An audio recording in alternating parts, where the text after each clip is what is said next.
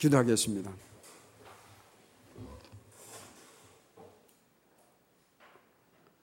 우리의 승리의 삶은 우리의 힘으로 이루지 못합니다.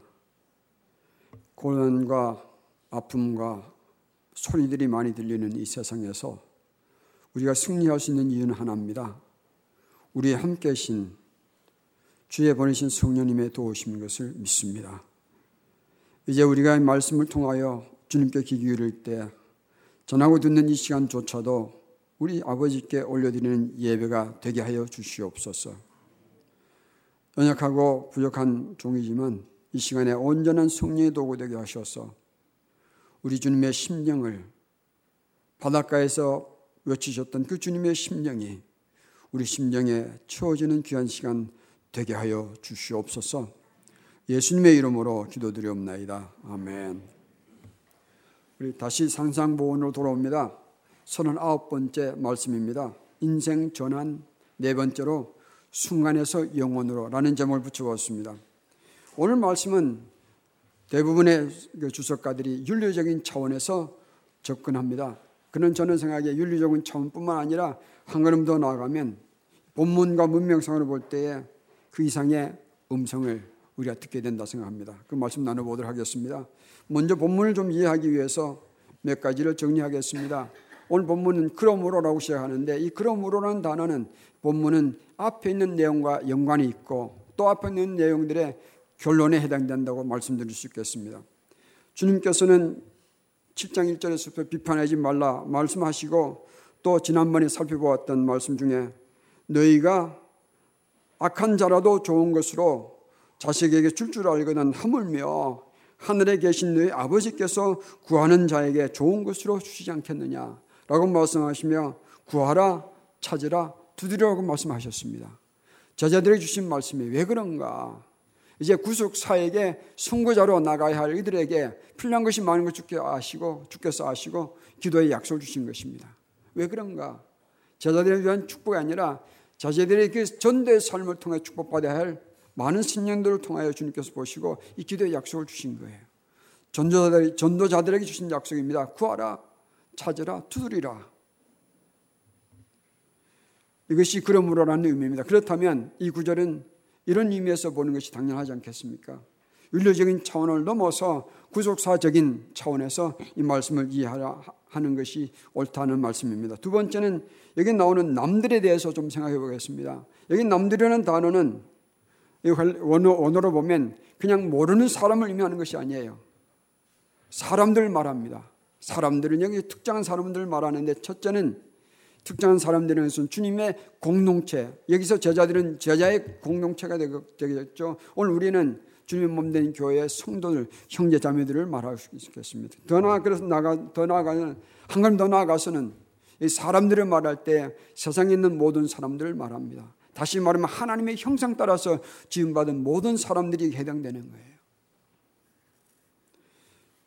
그러면 이 말씀을 주신 목적이 어디 있는가? 그 목적을 우리는 조금 전에 말씀드린 것처럼 이 그 마태복음 7장에서부터 시작된 그 말씀이 열렬 1절에서부터 비판하지 말라 그 말씀의 핵심은 뭐라고 말씀하셨습니까? 말씀드렸습니까? 비판하지 않는 윤리가 아니라 비판하지 말아야 할 형제 자매들이 얼마나 진주처럼 보배처럼 소중한 우리의 형제 자매인 것을 말씀해 주는 것이라 했습니다. 그 말씀 이어간다면 오늘 본문 말씀도 그런 의미에서 이어질 거예요. 왜 이들이 이렇게 중요한가? 왜 믿음의 형제 자매들이 제자들이 그렇게 중요했던가? 이들은 하나님의 구속 사역의 메시지를 세상에 나가서 전할 사람들이에요. 그래서 하나님께서 오늘 말씀드린 것처럼 기도의 약속까지 주셨습니다. 그러므로 그러므로 무엇이든지 남에게 대접받고자 하는 대로 너희도 남을 대접하라. 이것이 율법이요 선지자 아니라. 오늘 문맥도 그렇거니와 본문에 보면 율법과 선지자는 단어가 우리에게 그것을 말해주는 것입니다. 여기 율법은 단수예요. 그리고 선지자들은 복수입니다. 다시 말하면 그 율법, 그 선지자들 말하는 것입니다. 그 율법은 뭘 말하는 건가? 하나님께서 우리에게 주신 말씀을 말합니다. 그럼 그 선지자는 뭘 말하는 건가? 그 하나님의 말씀을 우리에게 전달해 준 사람들이 그 선지자들이거든요. 다시 말하면 하나님의 말씀과 하나님의 메시지를 말하는 것입니다. 그렇다면 그 율법의 의미는 사람들이 하나님께 회개하고 돌아와야 산다는 것을 전해주는 것이 율법이에요. 사실은 구약의 메시지를 정리한다면 회개하라 그 한마디로 정리할 수 있는 거예요. 그래서 예수님께서 사역 시작에 회개하라 라고 말 정리하신 것입니다. 근데 순지자는 또 뭘 말하는 건가? 순자들이 전한 메시지는 이거였습니다. 그러면 하나님께서 돌아가는 길이 뭔가? 그것은 하나님께 보내주신 메시아 그분을 통해 가는 것이다. 그 선제들이 예언한 것이에요. 오실 메시아를 예언한 것이 선제들의 메시지예요. 그렇다면 율법의 핵심은 예수님이요. 이 선제들의 주제는 죄인이 구원받는 길이 바로 그 예수님인 것을 우리에게 전달하고 있는 것입니다. 그렇다면 오늘 말씀드리는 이 12절에도 율법과 선제들을 통하여 이루는 것을 전하는 것이 아니겠습니까? 율법과 선지자는 성령의 핵심이에요. 그래서 성령의 주제는 창조의 회복하는 것이요. 잃어버린 길 잃고 방황하는 그 심령들이 다시 하나님의 자리로 돌아오는 것인데 그 길이 무엇인가? 바로 예수님이세요. 그것이 율법과 선전의 의미입니다. 그렇다면 오늘 본문의 이유는 본문의 말씀의 그 핵심은 영원 구원을 말하는 거예요. 한번 정리해 보겠습니다. 오늘 본문을 통해서 먼저 이 대접한다는 단어를 한번 정리해 보겠습니다. 여기 대접한다는 것은 우리가 생각할 때 난 모르는 사람들 아니면 손님을 대접하는 접대하는 것을 생각하는데 사실은 그, 그 의미의 이상이에요. 일상의 삶에서 일상의 삶에서 사람들을 대하는 자세를 말하는 것입니다. 일상의 삶에서 우리가 사람들 어떻게 대합니까? 예수님의 사람들이라면 이렇게 대하라는 거예요. 어떻게 대하는 겁니까? 남들이 너에게 대해주기를 원하는 대로 너도 남들을 대하라. 왜 그런가? 거기서 주님의 심령과 하나님의 그 형상이 나타나기 때문에 그렇습니다. 그렇다면 오늘 본문을 어떻게 적용할 것이며 이 본문의 적용 범위는 어딘가? 첫째 본문은 본문의 적용은 두 가지 차원에서 생각해 볼 수 있습니다. 첫째는 윤리적인 차원이에요. 두 번째는 성교적 차원입니다. 윤리적 차원이 중요하지 않는 게 절대 아닙니다. 많은 주석가들이 입을 모아서 이 구절을 황금유리라고 말합니다. 황금같이 중요한 법규다. 골든 룰, 황금유리라고 말합니다. 이런 얘기가 있습니다. 옛날 유대 그 예수님 당시에 있었던 두 유명한 율법 교사들이 있었습니다. 한 사람 이름은 산마이어, 한 사람 이름은 힐렐입니다.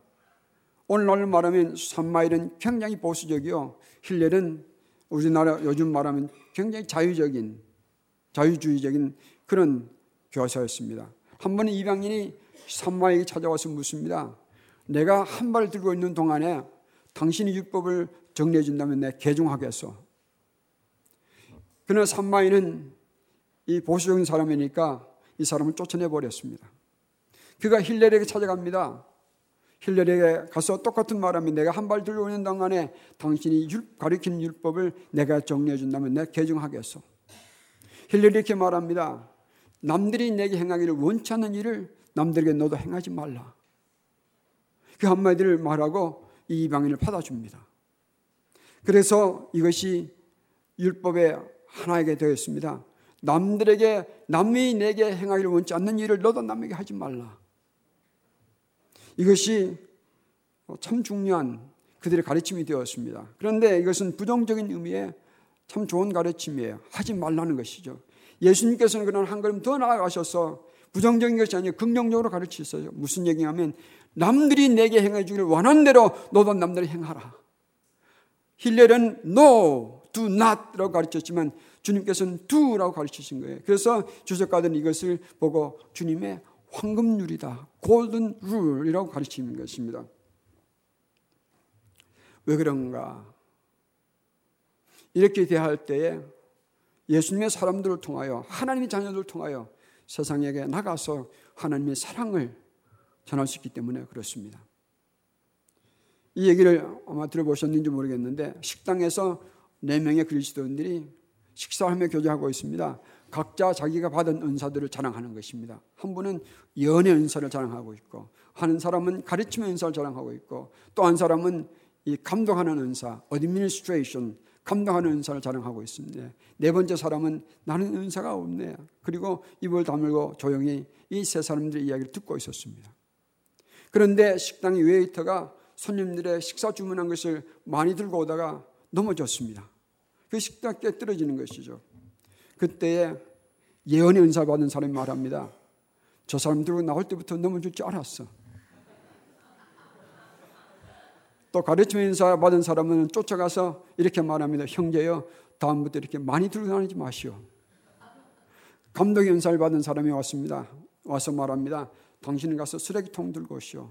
당신은 가서 빗자루 들고 오시오. 당신은 걸레 들고 오시오. 그래서 정리하고 있습니다. 그럴 때에 이 은사 받지 못했던 형제가 찾아가서 자기 주머니에 손수을 꺼내고 외때 묻은 얼굴에 묻은 그 음식물을 닦아주며 손잡고 일으키면서 말합니다.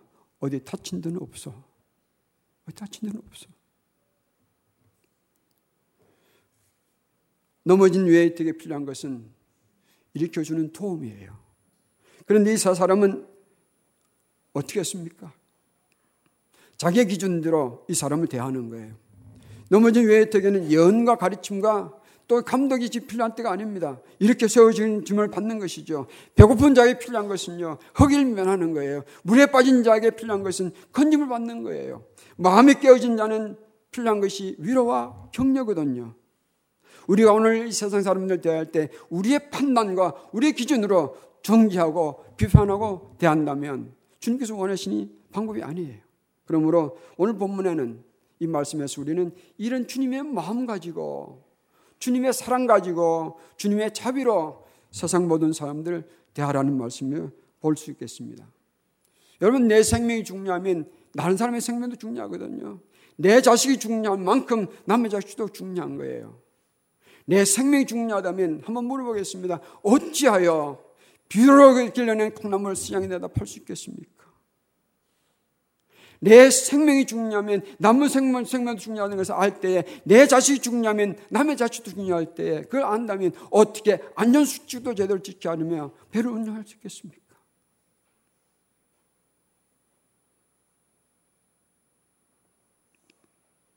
오늘 이 세상은요, quantity oriented 사회가 되어버렸습니다. 다시 말하면 양의 양의 orient 뭐라고 그래야 됩니까?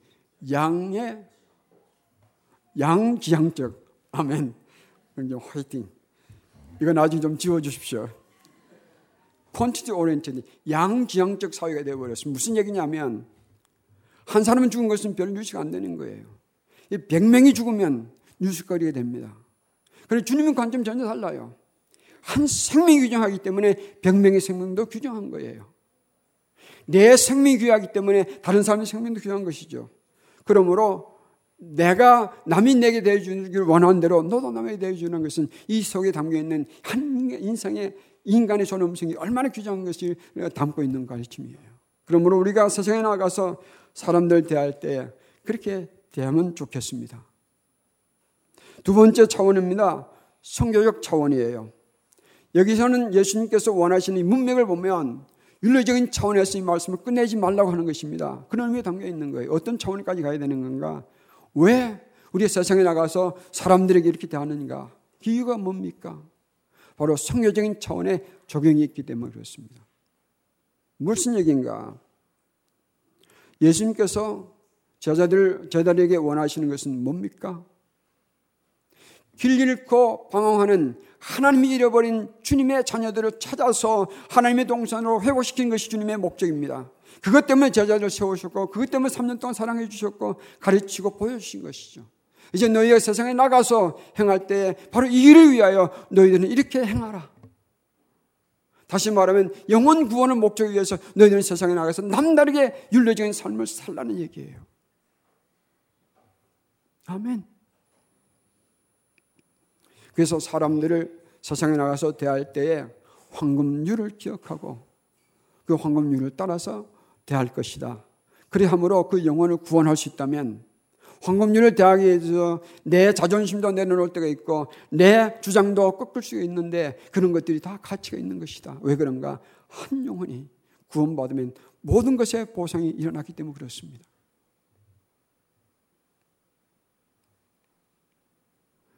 물에 빠져 헤매는 영혼들에게 필요한 것은 생명줄 던지는 거예요.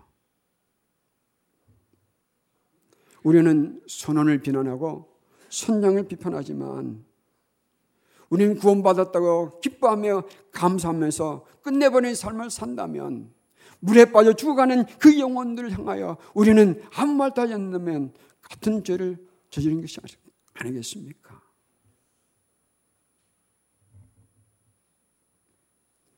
삶을 살기에 얼마나 고단하십니까? 얼마나 바쁘십니까? 풀어야 할 숙제들이 얼마나 많습니까? 그럼에도 불구하고 우리가 전도를 외면한다면 우린 통일 죄를 저지르는 거예요. 사실은 오늘 이 메시지를 다음 주부터 전하려고 했는데 묵상하다 보니까 계속하는 것이 옳다 생각이 들었습니다. 왜 그런가? 여기에 담겨 있는 주님의 음성을 이때 좀 전하고 싶은 마음이 일어났습니다. 우리 삶에 살기가 바쁘다고 전도를 외면하는 것은 동일한 죄를 짓는 것인 것을 우리 기억하신다면 우리 마음에 통함이 있기를 바랍니다. 저는 군대 갔다 와서 예수를 믿고 나서 여러 번 생각했습니다. 누가 10년 전에 저를 좀 전도해 주었다면 그 창창했던 젊은 청소년 시절을 내가 허비하지 않았을 텐데 이건 왜 그런가 하면 남한테 내가 핑계대는 것이 아니라 제가 제 스스로는 하나님을 찾을 수 없는 인물이기 때문에 제 깨어진 오염된 마음 가지고는 내 스스로 하나님을 찾을 수 없는 존재이기 때문에 누가 도와줘야만 가능했던 거예요. 10년 전에 10년 전에 누가 해줬다면 일찍이 제가 새 사람 되었을 텐데 그런 안타까움이 참 많았습니다. 군대 가기 전 1974년도를 기억합니다. 빌리기란 목사가 여의도에서 큰 집회를 열 때에 저희 어머님 다니셨던 그 교회에 저는 그때 교회 다니지 않았습니다. 어머님의 친구들이 그 당신 아들을 군대 가니까 놀지 않는가? 우리 좀 촌사람 촌할머니들을 그 집회에 좀 안내해달라고 부탁 좀 하게. 그래서 어머니가 저한테 부탁을 했었습니다. 뭐 대구 촌놈이 서울 가서 어디 간지 모르고 물어 물어서 찾아가서 여의도 광장에 모셔드렸습니다. 그리고 제 숙소를 배당받는 갔더니 어느 초등학교 교실이었습니다. 그 둥그레 앉아 있으니까 너무 변명쩍고 너무 어색했습니다. 그래서 핑계를 대고 나와버렸습니다. 나와서 친구 집에서 5일 동안 술판을 벌리고 지내버렸습니다. 얼마나 안타까운 그때 빌리그람 목사님이 했을 때 그 김장훈 목사님이 그 번역했던 아니에요. 거기 가셨더라면 거기 누가 나 붙잡아서 나를 남게 하였다면 아마 제 인생에 큰 축복이 아니었겠는가. 이것도 핑계일지 모르겠지만 그런 마음을 자주 가져보았습니다. 저는 압니다. 제 자신과 우리 집안은요, 예수님 믿지 않았다면 정말 비참하게 살아야 할 집안이었습니다. 저도 마찬가지예요. 누가 나를 좀 더 일찍 전도해 주었다면 그럼에도 불구하고 27세 되던 때에 저를 끈질기게 끈질기게 CCC에서 주셨던, 주최했던 여러 마귀 순항에 참여하라고 권했던 그 목사님을 저는 잊을 수 없습니다. 그래서 저는 기회 나오는 대로 틈나는 대로 예수님 믿으십시오. 전하며 살아왔고 살려고 지금도 애를 쓰고 있습니다. 그래서 한 영혼이 구원받는 거 볼 때에 모든 것이 다 보상받는 것 같아요. 내 영혼이 침몰할 때에 먼저 믿은 사람들에게 내가 무엇을 원하느냐 질문한다면 나를 살려주기를 원한다고 답하지 않겠습니까? 그렇다면 지금 내가 안일하다고 지금 내가 구원받았다고 나는 구멍쫓기를 사고 접고 있다고 나는 편안하다고 전도할 대상을 외면할 수 있겠습니까? 정말 우리가 예수님이 우리의 참 구원이시며 믿는 자들 정말 구원해 주시고 영생을 책임져 주신다는 것을 우리가 믿는다면 입 다물고 살지는 못할 거예요. 오늘 이 말씀을 적용한 범위는 어디겠는가? 이 말씀의 적용에는 경계가 없습니다. 경계가 없는 거예요. 나에서부터 시작해서 내 가정의 자녀들 그리고 우리 교회 그리고 이 교회를 넘어서 또 도성을 넘어 전다는 걸음 국경을 넘어서 성장하는 걸음 이게 경계가 없는 거예요. 여기 직분과 관련돼서도 아닙니다. 목사니까 전도하라 그러지. 그게 아니에요. 최근에 평소되면서 귀한 사역들 하는 분들을 몇 분 만났습니다. 너무너무 고맙고 감사해요. 저는 그분들에게 이렇게 말씀 나누었습니다. 저는 목사가 된 것이 감사하지만 가끔 안수받은 것을 후회할 때가 있습니다. 왜 그런가? 안수받지 않았을 때는 안 믿는 사람들도 많이 만날 기회가 있었고 지금 목사가 되고 나니까 주위에 점점 더 믿는 사람들로 둘러싸여지는 것 같아요. 안수를 받지 않았을 때는 안 믿는 사람들 만나면 그들과 자유롭게 대화를 했는데 요즘은 목사입니다라고 말하면 겉으로는 아 그렇습니까라고 하지만 사실을 보면 마음을 이미 거리를 두고 있는 것을 느끼는 거예요.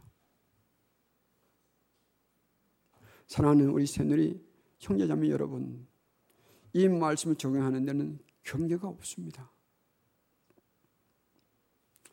순간에서 영혼으로 안내는 아내자의 안내자의 삶을 우리 힘있게 살아가십시다. 첫째는 교회에서 세상으로 나가야 합니다. 오늘 교회는 너무나 모이라 나가지 말라 모아두는 것 같아요. 행사와 행사를 이어가며 그저 모이기를 원하는 그런 교회가 되어가는 것 같아서 마음이 쓸쓸합니다. 모이고 있으니 저 안으로 보면 안으로 보면 우리끼리 보기만 하면 서로 비판할 내용들이 보이고 서로 반목하는 것이 아닙니까?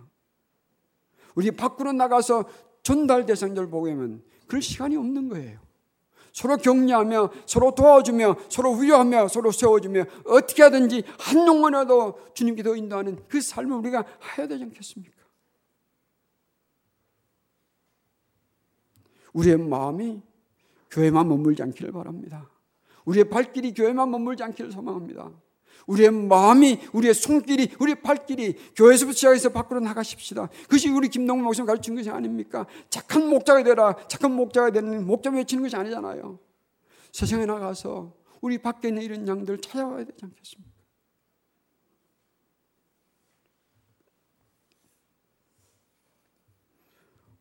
우리 교회 안에 형제들을 진주처럼 여긴다면 교회 밖에 있는 형제들은 때묻었지만 감추진 보배로 여길 것입니다. 우리 자매들도 마찬가지죠. 그러므로 이 말씀을 그러므로라는 의미를 안다면 눈물과 기도와 정성과 사랑을 다하여 한 영혼이라도 주님께 인도하는 일에 우리가 힘을 쏟기를 축복합니다. 그 다음에는 세상에서 교회로 우리 세상에 나가서 한 영혼을 구원해서 전도해서 우리가 주님의 교회로 모시고 오면 우리가 할 일은 뭔가 하면 우리 교회의 교회대로 머물게 하시는 안 됩니다. 이 교회는 마치 구명보트 같은 거거든요. 침몰해가는 이 멸망의 세월 속에서 한 영혼을 건져서 교회 안으로 모셔오면 우리는 그 영혼들을 어디로 가게 해야 되는가 하면 영원한 천국의 나라로 아버지 하나님 품에 안기는 그 사람들을 길러주는 도움을 요해야 되는데 오줌면 교회 갔다 오면 실망했다고 이거에 저에 다니다가 신앙생활을 그만둬버린 사람들이 너무 많습니다. 저는 소망합니다. 우리 교회만큼은 그러지 말자. 이런 교회들이 많이 일어나길 바랍니다. 그래서 우리는 세상에 나가서 한 영혼을 교회로 인도하면 그 영혼을 우리 교인 만들지 마십시다. 예수님의 양으로 길르는 일에 우리 마음을 모으십시다. 사랑하며 도와주며. 그래서 우리의 삶이 순간에서 영혼으로 인다는 안내자의 삶을 사시기를 축복합니다. 우리 세상의 삶은요, 아무리 길어도 백인데, 백살인데, 집사람이 가끔 저한테 농담합니다. 재수 없으면 요즘 90여 죽어요. 저보고 100살까지 살라고 그럽니다. 저 본인은 150까지 살겠다는 거예요. 우리 계산이 잘못됐다고 늘 우리에게 얘기합니다. 집사람 계산이 맞긴 맞아요. 그런데 저보다 다섯 살 더 살겠다고 어, 하는 것입니다. 왜 그런가? 그때까지 건강하게 모셔처럼 눈도 흐르지 않게 복음을 전하기를 바란다는 마음으로 저는 감사하는 거예요. 그 말을 하는 것이죠. 여러분, 우리는 순간적인 인생을 살고 있는데 이 순간적인 인생을 사는 가운데 영원한 삶으로 한 사람을 인도할 수 있다면 그건 뭐 영광스러운 거예요. 백이면 더 좋지 않겠습니까? 열이면 더 좋지 않겠습니까? 위대한 삶이에요. 이 업적은 전대 업적은요 어떤 업적보다 더 위대한 업적입니다. 많은 사람이 아니에요. 한 사람이라도 제대로 된 예수님의 양으로 길러낸다면 감사하지 않겠습니까? 오늘 형제가 저한테 얘기했습니다. 목사님 학교에서 학생들대로 제자 훈련했는데 열매가 얼마인지 알지 못하겠습니다. 이렇게 말하고 싶습니다. 우리 눈에 열매를 보지 않아도 주님께서 그 형제가 뿌려놓은 씨앗에 물을 주시고 또 길러내지 않겠습니까? 우리 서사능 촉장에도 이번에도 몇 사람이 예수를 영접했는데 아는 사람도 많거든요. 저는 소망합니다. 우리가 뿌려놓은 이 씨앗이 언젠가는 그분들에게 열매가 되어서 살아나게 하셔서 다 예수님을 영접하고 하나님 자녀로 회복되는 것을 소망하는 것입니다. 우리가 언제 뿌려놓은 씨앗인지 알지 못하지만 그런 것도 자라게 하실 거예요. 저는 몰랐습니다. 제자 훈련이 남들에게 하는 줄 알았습니다. 내 자식이 제자 훈련을 이루는 줄은 몰랐습니다. 지금도 통회하는 거예요. 내 품에서 자라게 하시고 나와 함께 살게 하셨던 그 자녀들을 예수님의 자녀로 영설 길러내는 것이 얼마나 좋았겠습니까? 한정 후에나 깨달았습니다.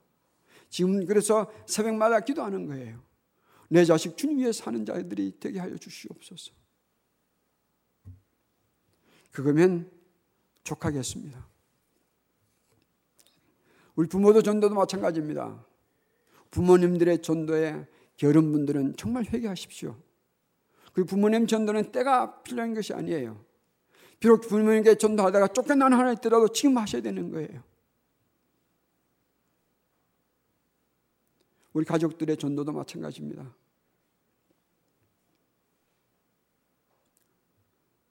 긴급한 거예요. 긴급 사항의 전도는 선택 사항이 아닙니다. 언제 우리가 떠날지, 언제 우리가 떠날지 알지 못하는 세상에 살고 있으니까 이 전도는 긴급 상황이에요. 그래서 물 건너 생명줄 던져라 노래하면서 우리는 감격해하고 울게 되는 것이 생명줄 던져라.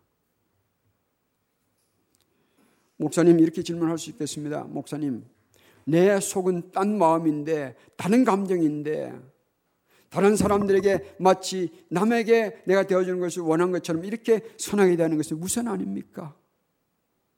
우선일 거예요. 만약에 그렇게 대하는 것이 나를 드러내기 위한 것이라면 내 유익을 챙기기 위한 건 그건 우선 중에 우선이에요.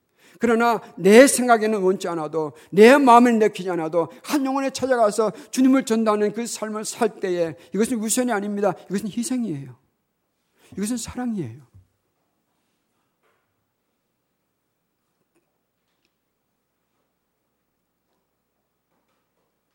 인생을 살면 할 일은 많지 않습니까? 어려운 숙제들도 다 있지 않습니까? 결혼 일도 다 있지 않습니까? 그러나 이 긴급사항을 외면하시면 안 됩니다. 구령의 열정이 우리에게서 살아나기를 축복합니다. 그래서 물 위에 생명줄 던져라. 곧 지금 곧 던져라. 생명줄 던져라. 찬양하며 기도하는 우리가 되기를 축복합니다. 우리 기도하겠습니다. 아닙니다. 아직도 남아있네요. 죄송합니다. 나이가 들어가니까 잊어버리는 게 참 많아요.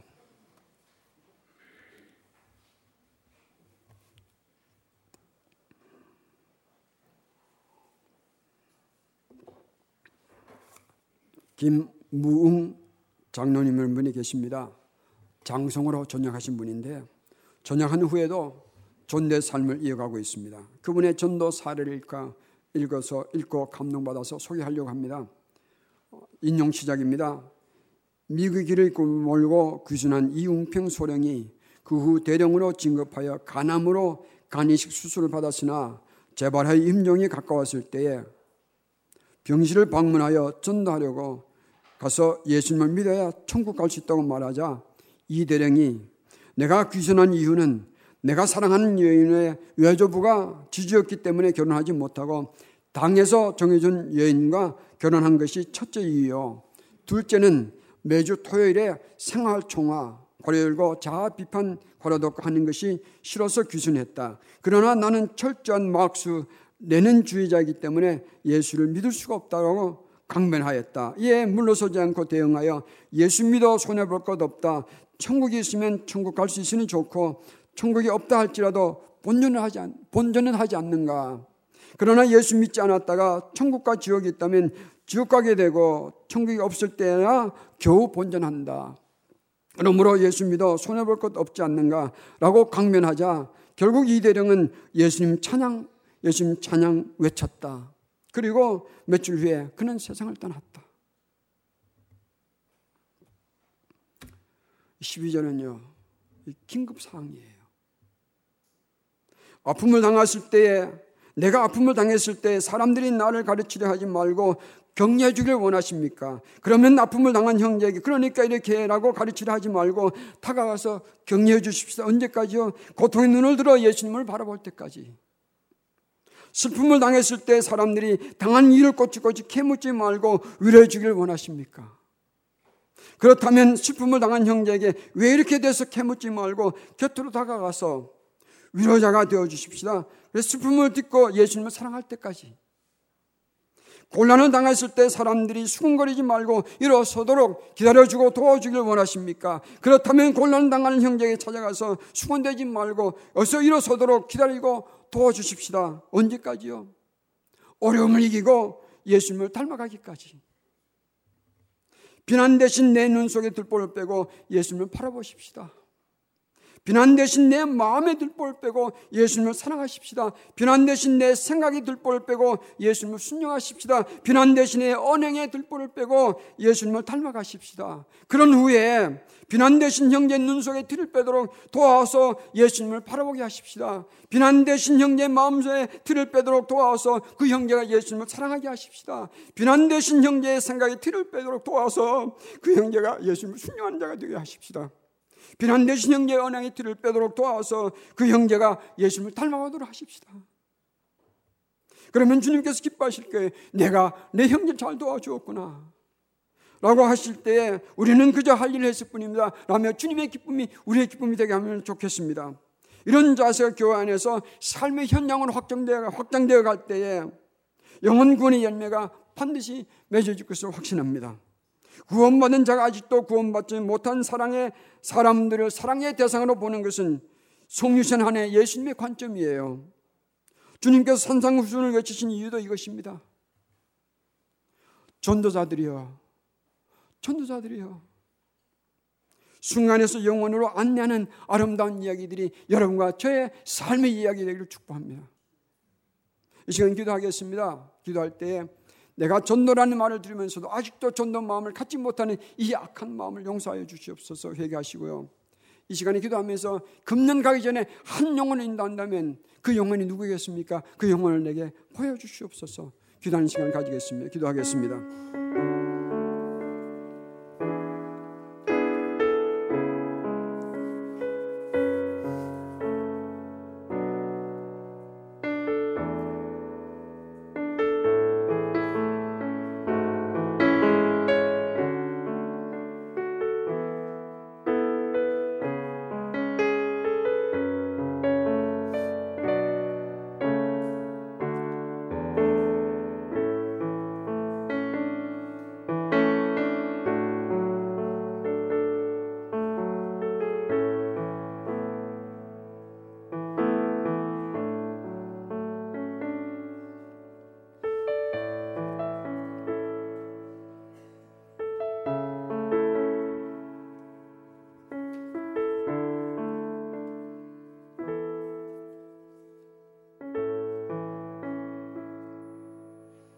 네, 주님, 우리 새누리는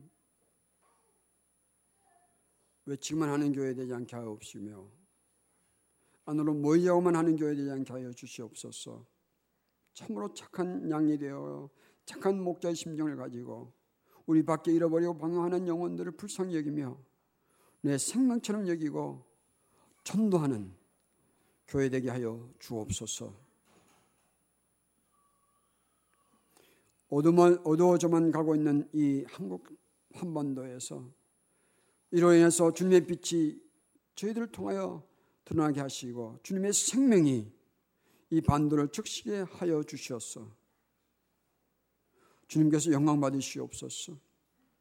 아버지의 뜻이 이 땅에서 이 한반도에서 이 함령을 통하여 일어나게 하시기를 간절히 간과하옵나니 그 일에 우리를 써 주옵소서. 예수님의 이름으로 기도드리옵나이다. 아멘.